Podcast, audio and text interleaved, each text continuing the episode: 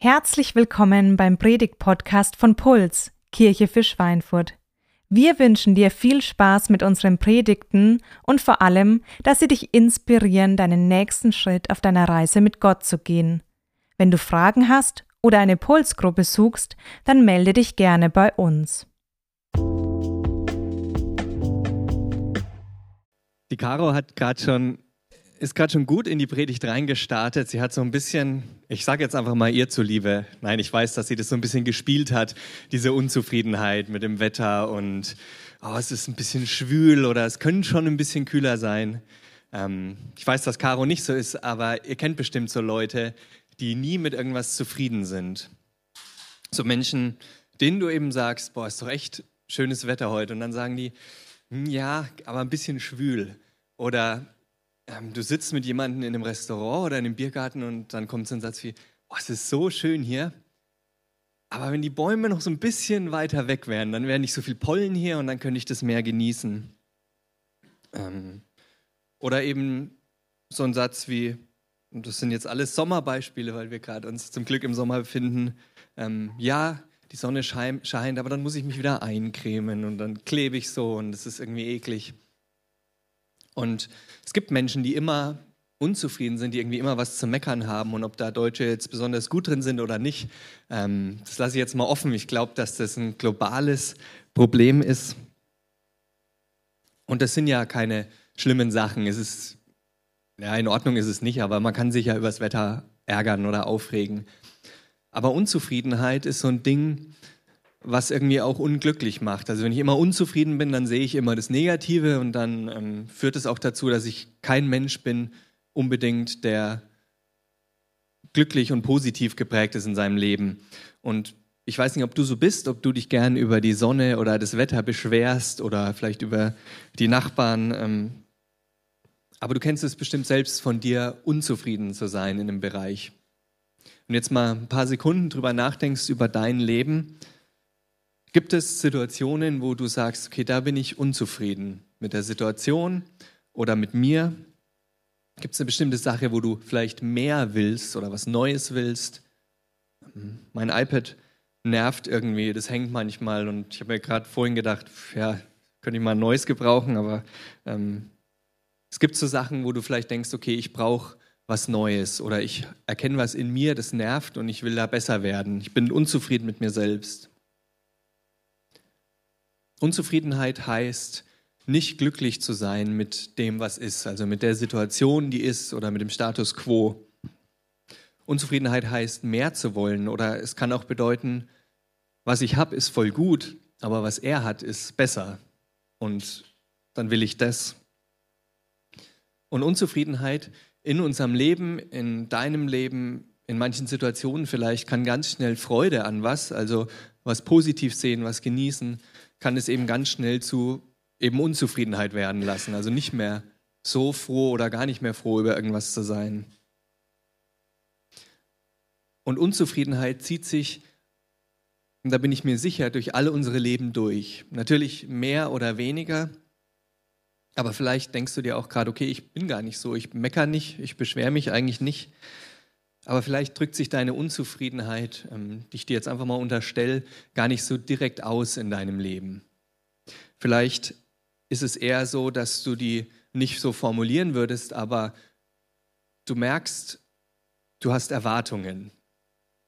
Und du denkst, mit dem nächsten Ding wird es besser werden. Mit dem nächsten Ding kommt dein Glück. Mit dem nächsten Karriereschritt bist du dann vielleicht zufrieden. Wenn du Kinder hast, dann hast du irgendwie was, was dich glücklich machen wird oder es muss ja gar nicht so groß sein. Du siehst was Schönes und wenn ich mir das T-Shirt kaufe, dann, so sagst du das natürlich, glaube ich, oder ich sage das nicht so, dann bin ich glücklich, aber deshalb kaufe ich es mir, weil es schön ist und ich erwarte mir davon, dass es was mit mir macht und mich irgendwie froh macht oder einfach schön ist für einen Moment. Und egal ob groß oder klein, ob du denkst, okay, mit der nächsten Wohnung, wenn unser Haus endlich fertig ist, dann wird alles besser. Oder wenn es nur ein T-Shirt ist, also egal ob groß oder klein, ob du so Erwartungen hast, leben wir oft in so einer wenn endlich dann Haltung. Also wenn ich das endlich habe, dann wird es gut oder dann wird es zumindest besser oder dann weiß ich, bin ich zumindest für ein Stück weit zufrieden. Und egal, ob du das Unzufriedenheit in deinem Leben nennen würdest oder nicht, es ist so, dass wir bewusst oder unbewusst oft unser Glück, also unsere Freude, ob es uns gut geht in unserem Leben, abhängig machen von Personen in unserem Leben, von Dingen, von Umständen. Und das Verrückte ist ja, und es ist ja auch gar nicht so schlecht, natürlich gibt es hier in dem Rahmen, in dem wir uns befinden, Unterschiede, aber wir haben ja alle ziemlich viel. Uns geht es ziemlich gut oder sollte es ziemlich gut gehen. Und trotzdem wollen wir oft mehr, wir wollen vielleicht neuer oder besser oder größer, je nachdem, was es ist. Und es kommt auch so ein bisschen daher, dass wir eben in einem System leben, wo es immer um mehr, um neuer, um größer geht. Ich soll jetzt hier keine ausgeprägte Kapitalismuskritik oder so werden, aber wir sind ja in einem System, wo mehr, neuer, besser immer gepusht wird. Also wo es immer darum geht, dass wir unzufrieden werden mit dem, was wir haben, damit uns was verkauft werden kann oder man uns was von was überzeugen kann. Und es wird immer gezielt versucht, uns unzufrieden zu machen mit dem Status quo, unzufrieden zu machen mit dem Status quo von deinem iPhone vielleicht oder von deinem Haus ähm, oder von dir selbst, von deinem Charakter. Und das Krasse ist, wenn man mal bewusst drüber nachdenkt, ganz wenig oder vielleicht sogar nichts in dieser Welt will, dass wir zufrieden sind. Nichts hier will, dass wir zufrieden sind, weil zufriedene Menschen nichts brauchen und zufrieden sind und so für sich sind. Und alles hier ist darauf ausgelegt, um uns so ein bisschen Verlangen in uns noch zu behalten oder uns, um, um uns eine nächste Lösung verkaufen zu können. Und wie wir Menschen oft ticken, dass wir mehr wollen, das finde ich ganz spannend. Es gibt die N plus 1 Regel. Ich weiß nicht, ob die euch was sagt. Ich habe mir vor ein paar Monaten ein Rennrad gekauft und schenken lassen und da ist man viel unterwegs oder ich war viel unterwegs in so Foren und das gilt bestimmt auch für Gitarren und vielleicht auch für Oldtimer oder so. Und die N plus 1 Regel sagt, die, bei der Regel geht es darum, welche Anzahl von Fahrrädern ist die richtige zu besitzen. Und n ist dabei die Zahl der Räder, die du im Moment besitzt. Und die richtige Anzahl an Rädern ist immer n plus 1. Und so sind wir Menschen doch manchmal. Die richtige Anzahl von Sachen zu haben oder Geld zu haben, ist immer mehr, als wir jetzt haben. Ich fand es ganz spannend, weil natürlich formulieren das viele Menschen als Scherz, diese Regel, aber viele handeln auch danach und du siehst es. Und weil wir in einer Welt leben, wo Zufriedenheit vielleicht schwierig zu bekommen ist und wo nichts will, dass wir zufrieden sind, möchten wir uns heute genau das anschauen. Wir möchten uns anschauen, was Zufriedenheit heißt. Was bedeutet es, glücklich zu sein mit dem Status quo? Was bedeutet es, nichts zu brauchen? Bedeutet es auch nichts zu wollen? Das sind Themen, auf die wir heute ein bisschen eingehen wollen. Und weil ich glaube, dass echte Zufriedenheit extrem wichtig ist und extrem bereichernd für unser Leben und weil ich glaube, dass Jesus da einen Plan für uns hat, möchte ich jetzt nochmal beten und ich möchte dich auch bitten, vielleicht nochmal einen kurzen Moment zu nehmen und dich auch darauf einzulassen. Auch wenn du, wenn es dein erster Reflex war, zu sagen, ich bin gar nicht unzufrieden, vielleicht dich darauf einzulassen, zuzuhören und gespannt zu sein, ähm, ob vielleicht es doch noch mehr gibt. Jesus, ich bin dir total dankbar, dass du uns so viel schenkst und ich freue mich, über so viele Dinge in meinem Leben und bin dankbar, dass ich Sachen genießen kann und glücklich sein kann. Du siehst aber auch, wo ich in meinem Leben und jede Person hier vielleicht das Gefühl hat, da fehlt was. Oder wir spüren einen Mangel, wir spüren Verlangen, die da sind und nicht gestillt werden können. Oder wir sind glücklich und dann merken wir, das flacht irgendwie ab. Ich wünsche mir so sehr, dass du uns Zufriedenheit schenkst und ich wünsche mir, dass du die nächste Zeit nutzt, um uns zu zeigen, wie wir zufrieden werden können, wie wir glücklich werden können, unabhängig von Umständen. Und ich danke dir, dass du das kannst und dass du uns das schenken willst. Amen.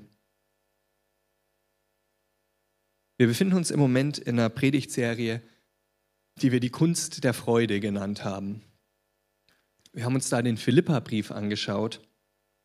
Es ist ein ganz zentrales Buch aus der Bibel, ein Teil der Bibel, wenn es um Freude geht. Freude kommt da extrem oft vor und wir haben uns schon verschiedene Sachen angeschaut.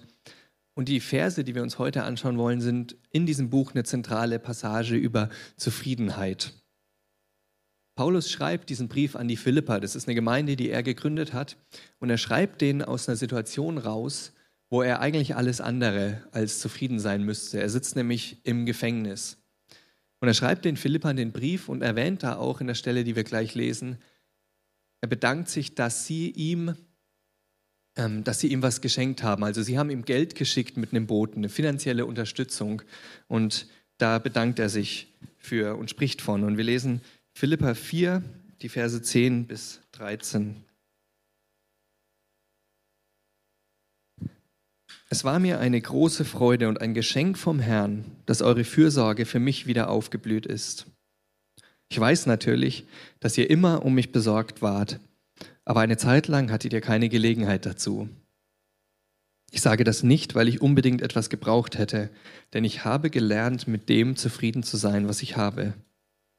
Ich kann in Armut leben und mit Überfluss umgehen. Ich bin in alles eingeweiht. Ich weiß, wie es ist, satt zu sein oder zu hungern. Ich kenne Überfluss und Mangel. Durch den, der mich stark macht, kann ich in allem bestehen. Paulus schreibt es aus dem Gefängnis und er sagt hier, er macht hier eine ziemlich krasse Aussage. Er sagt erstens, ich habe ein Geheimnis gelernt, nämlich zufrieden zu sein in jeder Situation. Er sagt, ich habe gelernt, mit dem zufrieden zu sein, was ich habe. Und eben nicht, was ich habe, weil ich gerade viel habe, sondern auch im Gefängnis. Und wäre das nicht ein Traum? Wäre das nicht schön, wenn du über dein Leben nachdenkst, zufrieden zu sein mit dem, was du hast, glücklich zu sein, ohne mehr zu wollen? Und eben nicht auf so eine Art, die dir jetzt vielleicht denkst, wenn es, ähm, okay, wir sollen zufrieden sein, dann bin ich halt zufrieden. Eigentlich würde ich mehr wollen, ähm, aber dann ist es wohl nicht so und dann finde ich mich mit dem ab, was ich habe. Nicht auf so eine Art, sondern wirklich auf eine Art, dass du sagen kannst, ja, ich bin glücklich und wenn ich mehr habe, ist es gut, aber ich freue mich voll und es ist gut so. Paulus spricht hier von einer Freude, von einer Zufriedenheit, die unabhängig von Umständen in deinem Leben ist. Das Krasse ist, dass die Bibel, dass Gott das nicht nur so als Angebot macht, dass er nicht sagt, Zufriedenheit ist so ein Nirvana, so ein Zustand, den nur Mönche erreichen, wenn sie 40 Jahre gefastet haben oder sich irgendwie selbst verleugnet haben, die können Zufriedenheit haben. Gott verlangt von uns, zufrieden zu sein. Das zehnte Gebot, 2. Mose 20, heißt, du sollst nicht begehren deines nächsten Haus, Frau und so weiter. Und es ist negativ formuliert. Wenn man du sollst nicht begehren umdreht, dann steht da, du sollst zufrieden sein mit dem, was du hast. Und das Gute ist, dass Gott keine unmöglichen Dinge von uns verlangt.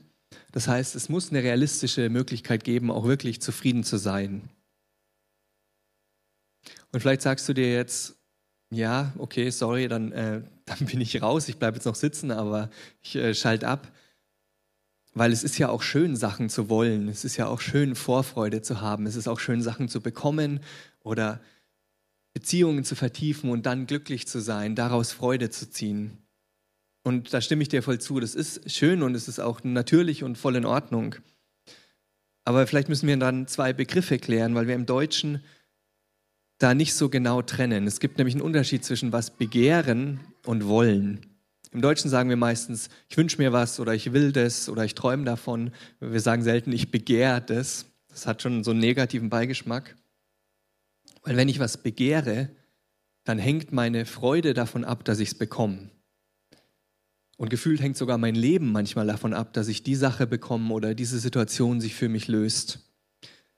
Und wollen kann ich viel.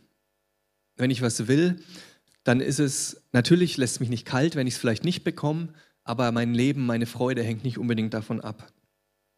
Der Theologe Tim Keller hat da, finde ich, ein gutes Bild für. Er sagt, wenn wir was wollen, dann sind wir der Hund und das, was wir wollen, ist der Schwanz. Und wir wedeln das und das ist in Ordnung, das passt irgendwie dazu. Und wenn wir was begehren, dann sind wir der Schwanz und was wir begehren, ist der Hund. Und wir werden gewedelt und können nichts dagegen tun, weil alles davon abhängt, ob diese Begierde, ob wir das erreichen oder nicht. Und es ist in Ordnung, Sachen zu wollen und es ist ganz normal. Hm, bei Begierde wird es gefährlicher, weil wir kontrolliert werden davon oder weil unsere Freude davon abhängt. Und wir wollen uns anschauen, was Paulus da genauer zu sagt. Ich lese nochmal den Vers 12 vor. Paulus sagt, ich kann in Armut leben und mit Überfluss umgehen. Ich bin in alles eingeweiht. Ich weiß, wie es ist, satt zu sein oder zu hungern. Ich kenne Überfluss und Mangel. Dieses Ich bin in alles eingeweiht ist so ein bisschen, fällt da so ein bisschen raus. Aber was Paulus im Prinzip hier sagt, ist, echte Zufriedenheit ist ein Geheimnis. Das ist dieses eingeweiht gemeint. Echte Zufriedenheit ist ein Geheimnis. Und er sagt, ich weiß, was das Geheimnis dahinter ist, zufrieden zu sein, in Mangel und in Überfluss. Zufriedenheit in jeder Lage, das ist ein Geheimnis, weil es einfach nichts offensichtlich ist. Also es gibt keine offensichtliche Lösung, würde ich jetzt erstmal behaupten, da oder behauptet Paulus, einfach zufrieden zu sein. Und es ist auch irgendwie ein Geheimnis, weil ja jeder Mensch irgendwie Zufriedenheit will oder Glück anstrebt, aber es eben viele nicht bekommen. Irgendwie scheint es nicht offensichtlich zu sein.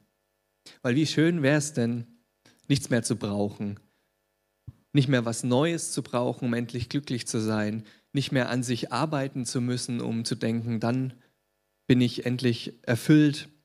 Wie schön wäre es, nicht mehr unglücklich zu sein, wenn gewisse Dinge in unserem Leben nicht stattfinden oder wir sie nicht haben oder nicht erreichen. Echte, anhaltende Zufriedenheit scheint irgendwie schwer zu finden. Und vielleicht wunderst du dich jetzt oder hast dich vorhin schon gewundert und sagst, okay, ich bin aber kein unzufriedener Mensch und ich bin auch nicht unglücklich. Und es ist schön, es freut mich für dich und ich will dir da jetzt auch auf keinen Fall Unzufriedenheit einreden. Es stimmt nämlich, dass wir in manchen Dingen natürlich zufrieden sind und es gibt Situationen in unserem Leben, die machen uns total glücklich.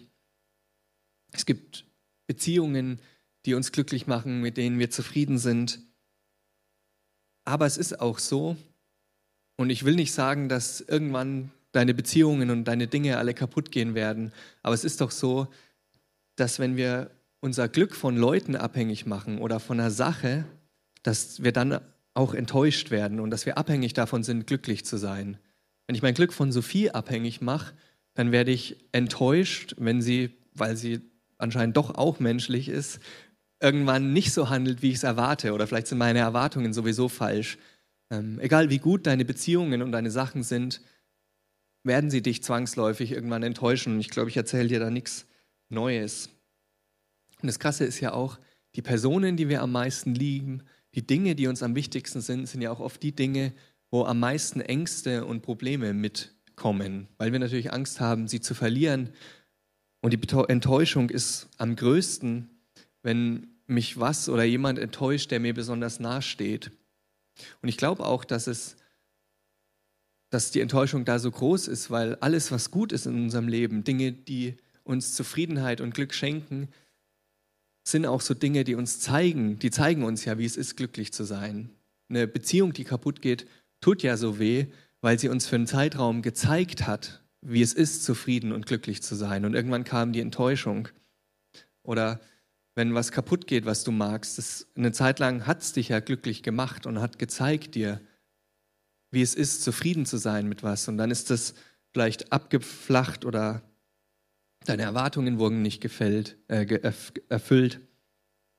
Und Dinge, die schön sind in unserem Leben, da ist die Enttäuschung dann so groß, wenn sie auf einmal nicht mehr da sind, weil sie diesen Finger in die Wunde legen von diesem zufrieden sein wollen. Und ich will noch mal eine kurze Pause machen. Ich werde es, ich hoffe, das ist klar, weil es gerade so ein bisschen negativ klingt. Natürlich dürfen wir uns über Dinge freuen. Paulus sagt hier, danke für euer Geld. Ich habe mich darüber gefreut, dass ihr mir was geschickt habt. Und er freut sich drüber. Gott schenkt uns Dinge, um sie zu genießen. Er schenkt uns Dinge, an denen wir uns freuen dürfen. Er schenkt uns auch Dinge, die nur unserer Freude dienen, die keinen anderen Zweck haben. Und natürlich dürfen wir auch unzufrieden sein, in dem Sinn, dass wir Defizite in unserem Leben erkennen und versuchen, die zu lösen oder zu klären. Wir dürfen Fehler in unseren Beziehungen, in unserem Charakter erkennen und dem nachgehen und es versuchen, das zu lösen. Auf jeden Fall. Das soll überhaupt nicht, das will ich nicht sagen, es soll nicht das Ziel der Predigt sein, zu sagen, akzeptiere deine Umstände, es ist einfach so, versuch glücklich zu sein und versuch nicht irgendwie mehr zu wollen. Wir dürfen uns Dinge wünschen. Wir dürfen Sachen wollen. Wir dürfen uns auf Sachen freuen. Wir dürfen Probleme angehen in unserem Leben. Aber worum es mir hier geht und was Paulus hier, glaube ich, schreibt, ist Erfüllung und Freude und Zufriedenheit zu erlangen, die nicht von unserer Bemühung abhängig ist, also die nicht davon abhängig ist, ob ich es schaffe, ein Problem zu lösen oder ob ich was bekomme. Zufriedenheit, die unabhängig von mir und von meinen Umständen ist. Und diese echte Zufriedenheit ist ein Geheimnis, schreibt Paulus hier. Und du kennst es bestimmt. Du hast dich lang auf was gefreut und dann ist es da und die Freude ist riesig und sie bleibt eine Weile und irgendwann flacht es vielleicht wieder ein bisschen ab oder du merkst, du erkennst Fehler in den Sachen oder in dem Ding, auf was du dich gefreut hast. Und dann brauchen wir wieder was Neues. Und oft ist das Zufriedenheit in unserem Leben, oft ist ja Glück in unserem Leben temporär. Und wir fallen oft auf so eine, ich nenne es mal falsche Zufriedenheit, auf so eine temporäre Zufriedenheit herein. Und Paulus sagt hier im Text, er spricht darüber, dass es die gibt und ähm, wie die vielleicht entlarvt werden kann, weil wir oft denken, der, die oder das Richtige wird mich glücklich machen. Vielleicht das richtige Haus, die richtige Arbeit, der richtige Partner, die richtigen Medikamente vielleicht oder die richtige Therapie. Die richtige Kirche wird mich glücklich machen oder der richtige Dienst in der Kirche. Und es ist in Ordnung, da Pläne zu haben und Dinge anzustreben. Es ist natürlich auf gar keinen Fall falsch, gesund werden zu wollen. Aber es ist oft eine Illusion zu glauben, dass wenn ich dieses Ding erreiche, dass dann Glück auch kommen wird und anhaltende Zufriedenheit. Und es gibt laut Paulus Dinge, die diese Illusion von Zufriedenheit vielleicht zerstören können, die den Mythos kaputt machen können, dass bestimmte Dinge uns anhaltend glücklich machen werden. Es gibt zwei Dinge, die er in seinem Text nennt, die unsere Zufriedenheit testen oder sogar kaputt machen können. Und das sind Mangel und Zufriedenheit. Echte Zufriedenheit hält Mangel und Überfluss aus. Habe ich gerade Zufriedenheit gesagt? Mangel und Überfluss. Und sowohl Mangel in deinem Leben als auch Überfluss können dir zeigen, ob das, was du hast, wirklich Glück ist oder ob es doch nur von den guten Umständen abhängig war. Zufriedenheit wird nämlich oft zu Unzufriedenheit oder sogar zur Verzweiflung im schlimmsten Fall, wenn wir A merken, okay, uns fehlt was und ich kann es nicht erreichen. Ich merke, mir fehlt was und ich schaffe es nicht, das zu bekommen oder ich schaffe es nicht, meinen Traum zu erreichen. Oder auf der anderen Seite im Überfluss, wenn wir alles erreichen, was wir uns vornehmen, wenn wir unseren Traum leben und dann trotzdem merken, okay, ich bin nicht so zufrieden, wir haben vielleicht das Glück, weiß nicht, ob es Glück ist, oft in der Mitte zu sein. Wir erleben keinen krassen Mangel und keine, keinen krassen Überfluss. Deshalb klappt es vielleicht ganz gut. Aber wenn du merkst, dass du unzufrieden bist mit was in deinem Leben, wenn du merkst, okay, ich war glücklich eine Zeit lang und es hat irgendwie nicht dauerhaft angehalten oder das ist so gedämpft, dann gibt es oft drei Wege damit umzugehen. Oder es gibt drei ganz typische Sachen, die Menschen dann tun, wenn sie unzufrieden sind oder unglücklich sind. Und das Erste, was Menschen ganz oft tun, ist, den Dingen die Schuld zu geben. Okay, ich dachte, ich bin glücklich, wenn ich ein Auto, wenn ich dieses Auto jetzt habe, aber ich bin es nicht. Das heißt, es scheint was falsch zu sein an dem Auto. Ich brauche ein größeres Auto oder einen besseren Job, ein größeres Haus, eine bessere Partnerin. Ich muss noch mehr an meiner Stärke arbeiten, vielleicht in dem Bereich. Ich habe mich anscheinend getäuscht, als ich dachte, das Auto wird mich glücklich machen, um in dem Beispiel zu bleiben. Und dann gebe ich dem Auto die Schuld und brauche mehr.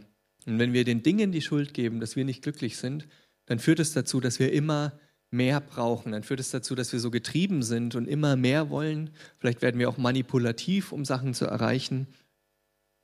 Und gleichzeitig werden wir vielleicht ängstlich und trauen uns nicht, uns zu verpflichten, weil wir immer denken, oh, vielleicht ist um die nächste Ecke rum noch was Besseres, noch was Größeres, Schöneres. Was man auch tut, wenn man unzufrieden ist, vielleicht gibst du nicht den Dingen die Schuld, aber du gibst dir selbst die Schuld. Du glaubst den Fassaden der anderen Menschen, die glücklich sind. Den anderen Menschen geht es ja gut. anscheinend.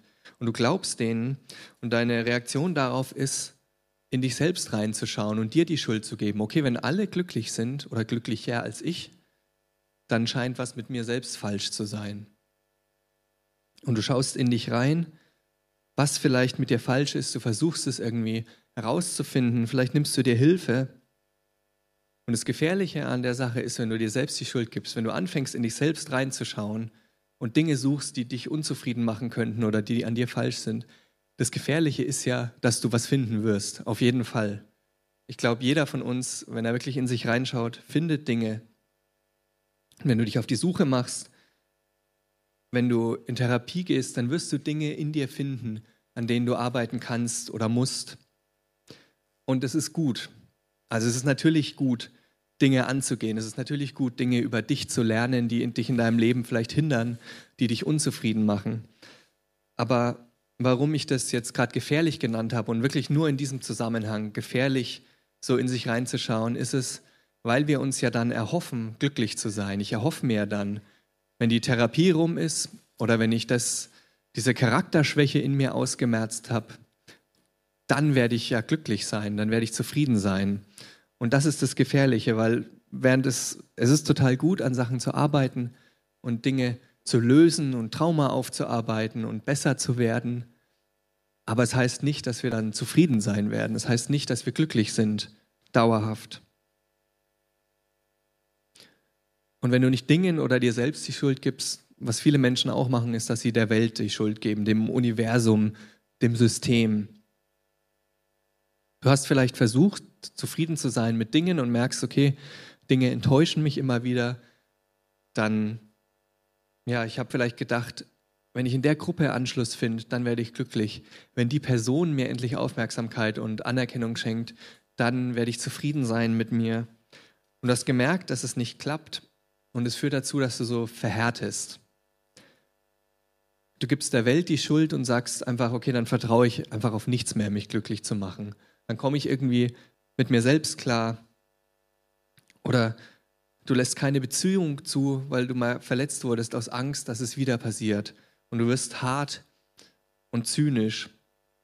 Und so eine Haltung, weil ich mal, mich hat mal was enttäuscht, deshalb lasse ich es nie wieder zu. So leben viele Menschen, aber das ist ein bisschen so, wie wenn ich, ich habe mal was gerochen, was gestunken hat und deshalb schneide ich mir die Nase ab, um nie wieder was zu riechen, was stinkt. Oder ich, mir wurde mal das Herz gebrochen und deshalb versuche ich nie wieder zu lieben, aus Angst, dass es wieder passiert.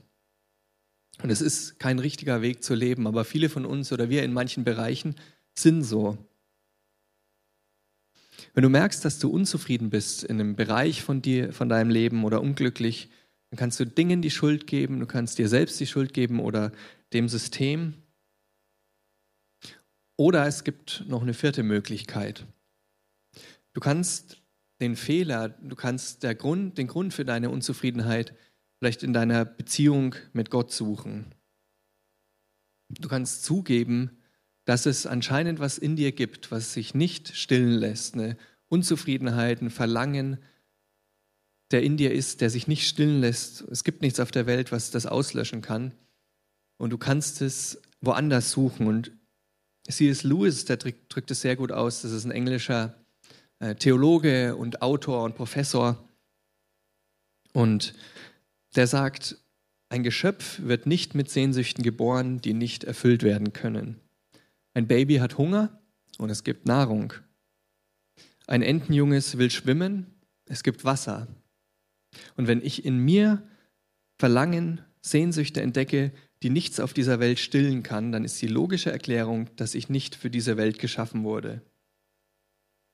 Das drückt er im Prinzip aus. Okay, wir sind alle unzufrieden. Glück bei uns auf der Welt hält nie ewig an, aber wir haben so ein Verlangen.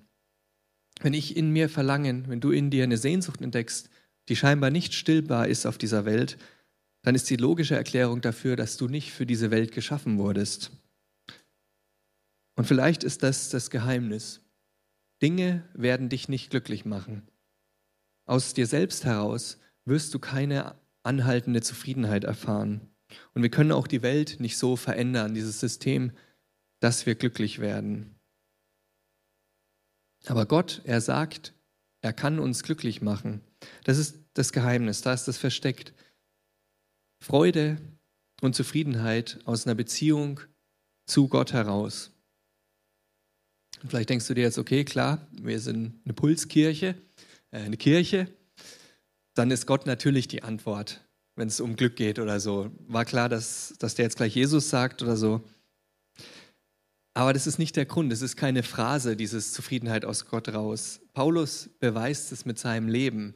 Er sitzt im Gefängnis und schreibt, mir geht's gut, ich bin glücklich mit dem, was ich gerade habe. Und ihr habt mir Geld geschenkt, das hat mich glücklich gemacht, natürlich auch, aber das wäre gar nicht nötig gewesen. Ich wäre auch so glücklicher gewesen. Paulus beweist diese Zufriedenheit in jeder Situation und er sagt, ich hatte übernatürliche, unstillbare Verlangen, aber die sind von Jesus gestillt. Und vielleicht denkst du dir jetzt trotzdem noch, okay, schön und gut, aber ich bin schon lange Christ, ich kenne schon lange Jesus, ich habe eine Beziehung zu ihm, ich versuche ihm nachzufolgen, aber ich bin trotzdem noch unzufrieden und ich bin trotzdem nicht dauerhaft mit Glück erfüllt. Und es gibt Sachen in meinem Leben, die mich traurig machen. Paulus geht da auch so ein bisschen drauf ein. Er sagt nämlich auch, dass diese Zufriedenheit, diese Erfüllung kein Automatismus ist. Also das ist nichts, was mit den Worten, okay Jesus, ich will dir nachfolgen, in unser Leben kommt und wir sind komplett zufrieden. Paulus sagt nämlich in Vers 11, dass wahre Zufriedenheit erlernt ist. Er sagt, ich sage das nicht, weil ich unbedingt etwas gebraucht hätte, denn ich habe gelernt, mit dem zufrieden zu sein, was ich habe. Paulus hat das Geheimnis von Zufriedenheit nicht einfach entdeckt, sondern er hat es gelernt und er spricht von einem Prozess, wie kommen wir dahin? Nehmen wir an, es gibt diese Zufriedenheit und ich will sie und ich glaube, dass Gott mir die schenken kann, aber wie komme ich dahin, dass in mir tiefe und anhaltende Zufriedenheit ist, die nicht von meinen Umständen abhängig ist? Ich möchte mit euch vier kurze Schritte anschauen, die uns helfen können und die dich auf den Weg dahin bringen können und die diesen Prozess in dir starten können, Zufriedenheit durch Gott zu lernen.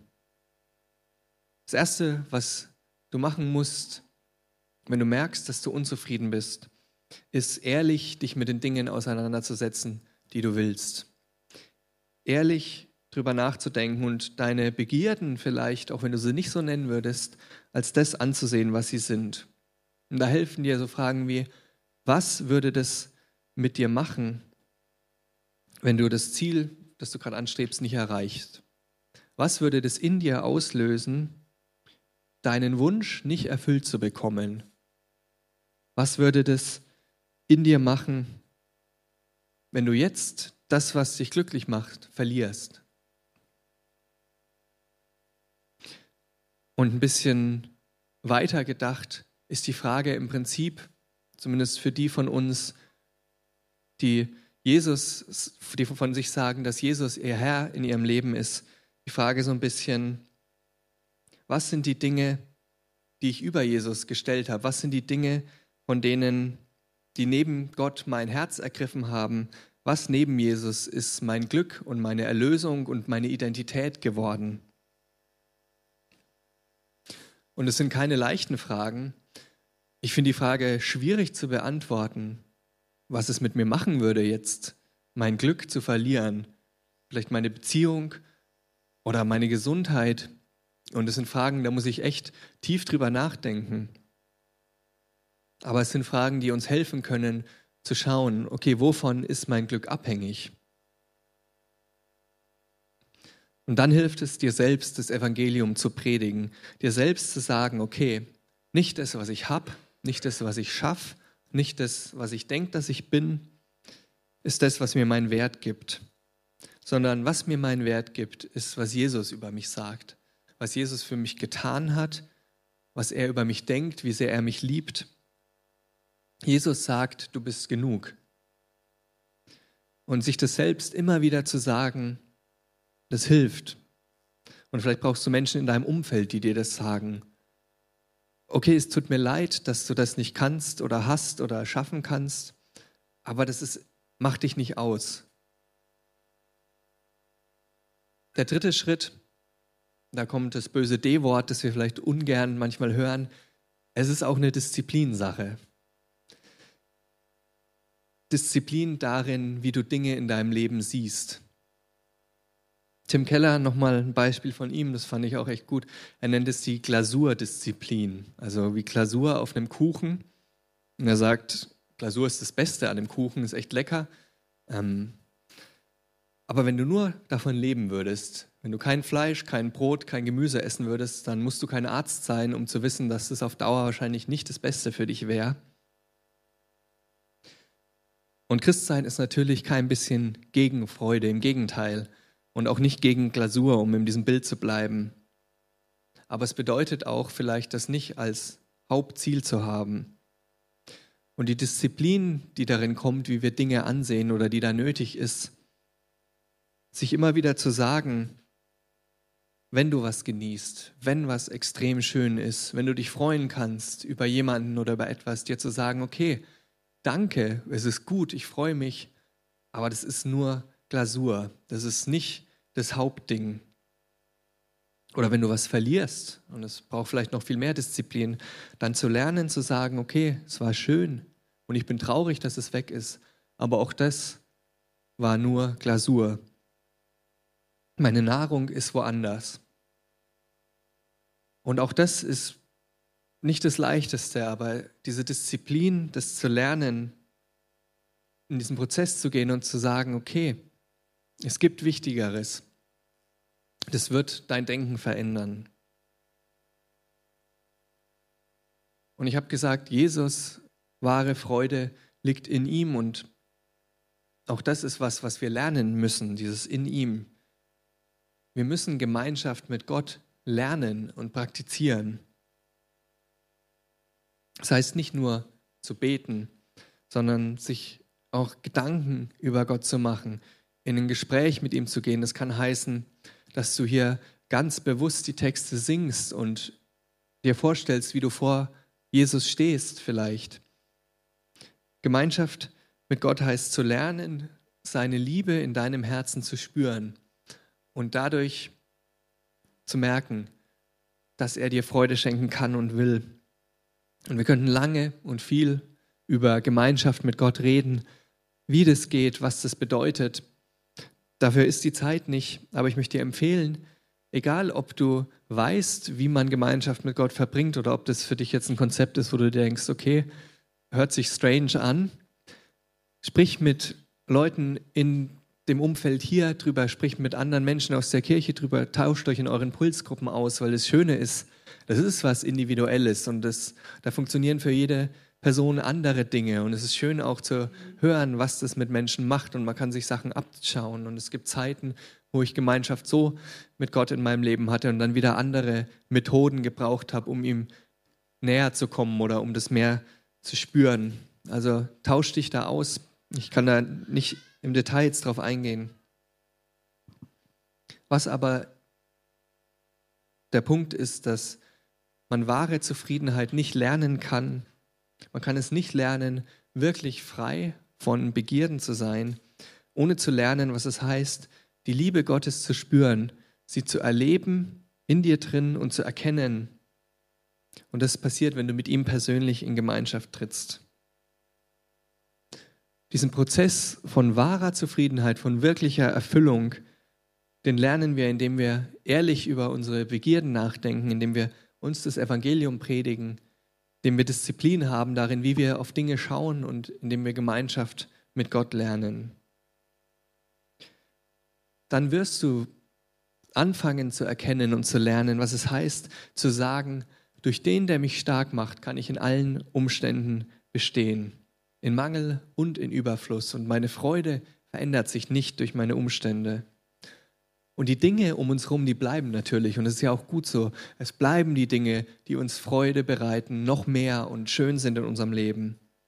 Wir dürfen uns über Sachen freuen. Wir dürfen Wünsche haben und Träume und traurig sein, wenn Sachen zu Ende gehen. Aber es wird nicht unsere Freude und unsere Zufriedenheit nachhaltig beeinflussen. Und mir tut es ein bisschen leid, dass ich keine leichte Lösung euch anbieten kann. Freude wird so kommen. Es ist ein Prozess, der Disziplin erfordert und der dauert. Und es tut mir auch so ein bisschen leid, wenn du Jesus noch nicht kennst, weil du dann sagst, okay, das ist ganz schön viel, diese Schritte, und ich bin doch noch gar nicht so weit. Dann möchte ich dich einladen, dich darauf einzulassen, Jesus anzusprechen, vielleicht die Menschen, von denen du weißt, dass sie Jesus kennen, anzusprechen, wie es ihnen damit geht. Und vielleicht war das jetzt auch sehr auf Unzufriedenheit fokussiert. Das Schöne ist natürlich, dass auch wenn ich Unzufriedenheit in meinem Leben erfahre, auch wenn ich unglücklich bin zum Teil und es euch auch so geht, dass viele von uns ja schon angefangen haben zu lernen, was es heißt, von Jesus glücklich gemacht zu werden. Es ist ein Prozess und es ist ja auch so, dass wir da schon gestartet sind, viele von uns.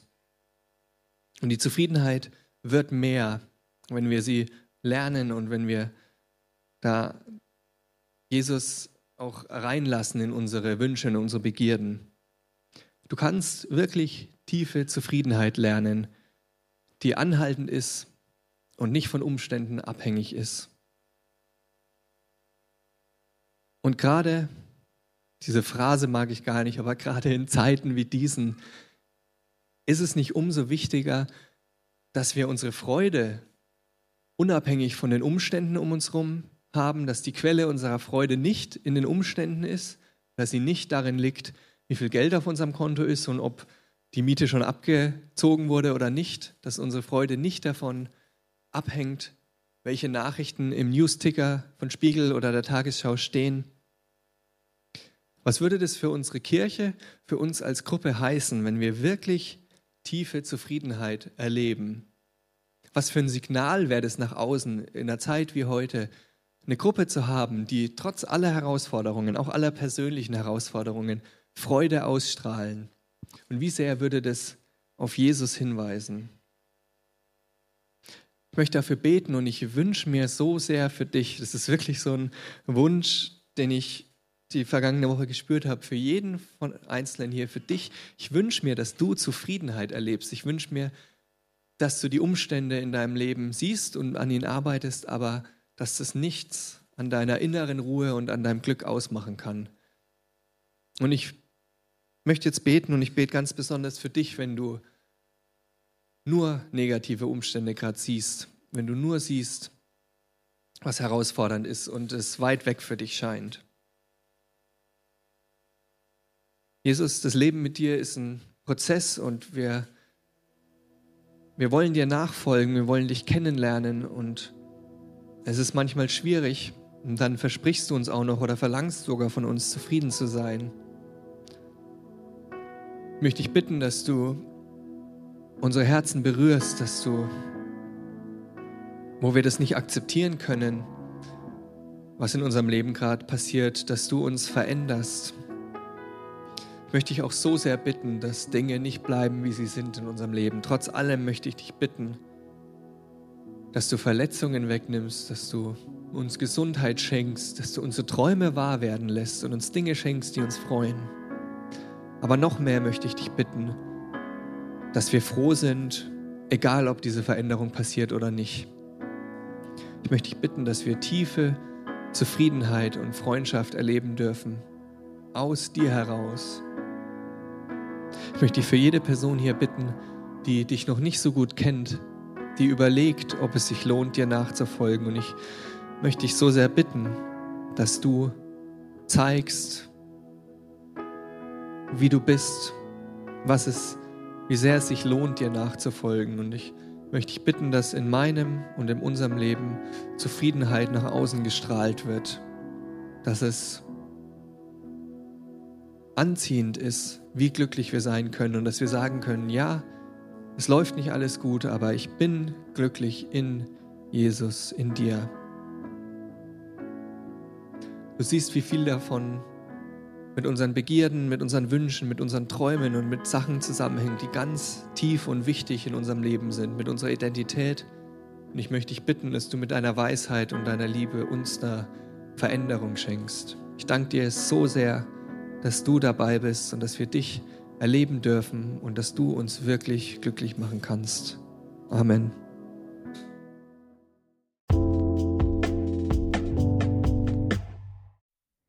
Wir hoffen, dass dir diese Predigt gefallen und geholfen hat. Wenn du Fragen hast, melde dich gerne bei uns.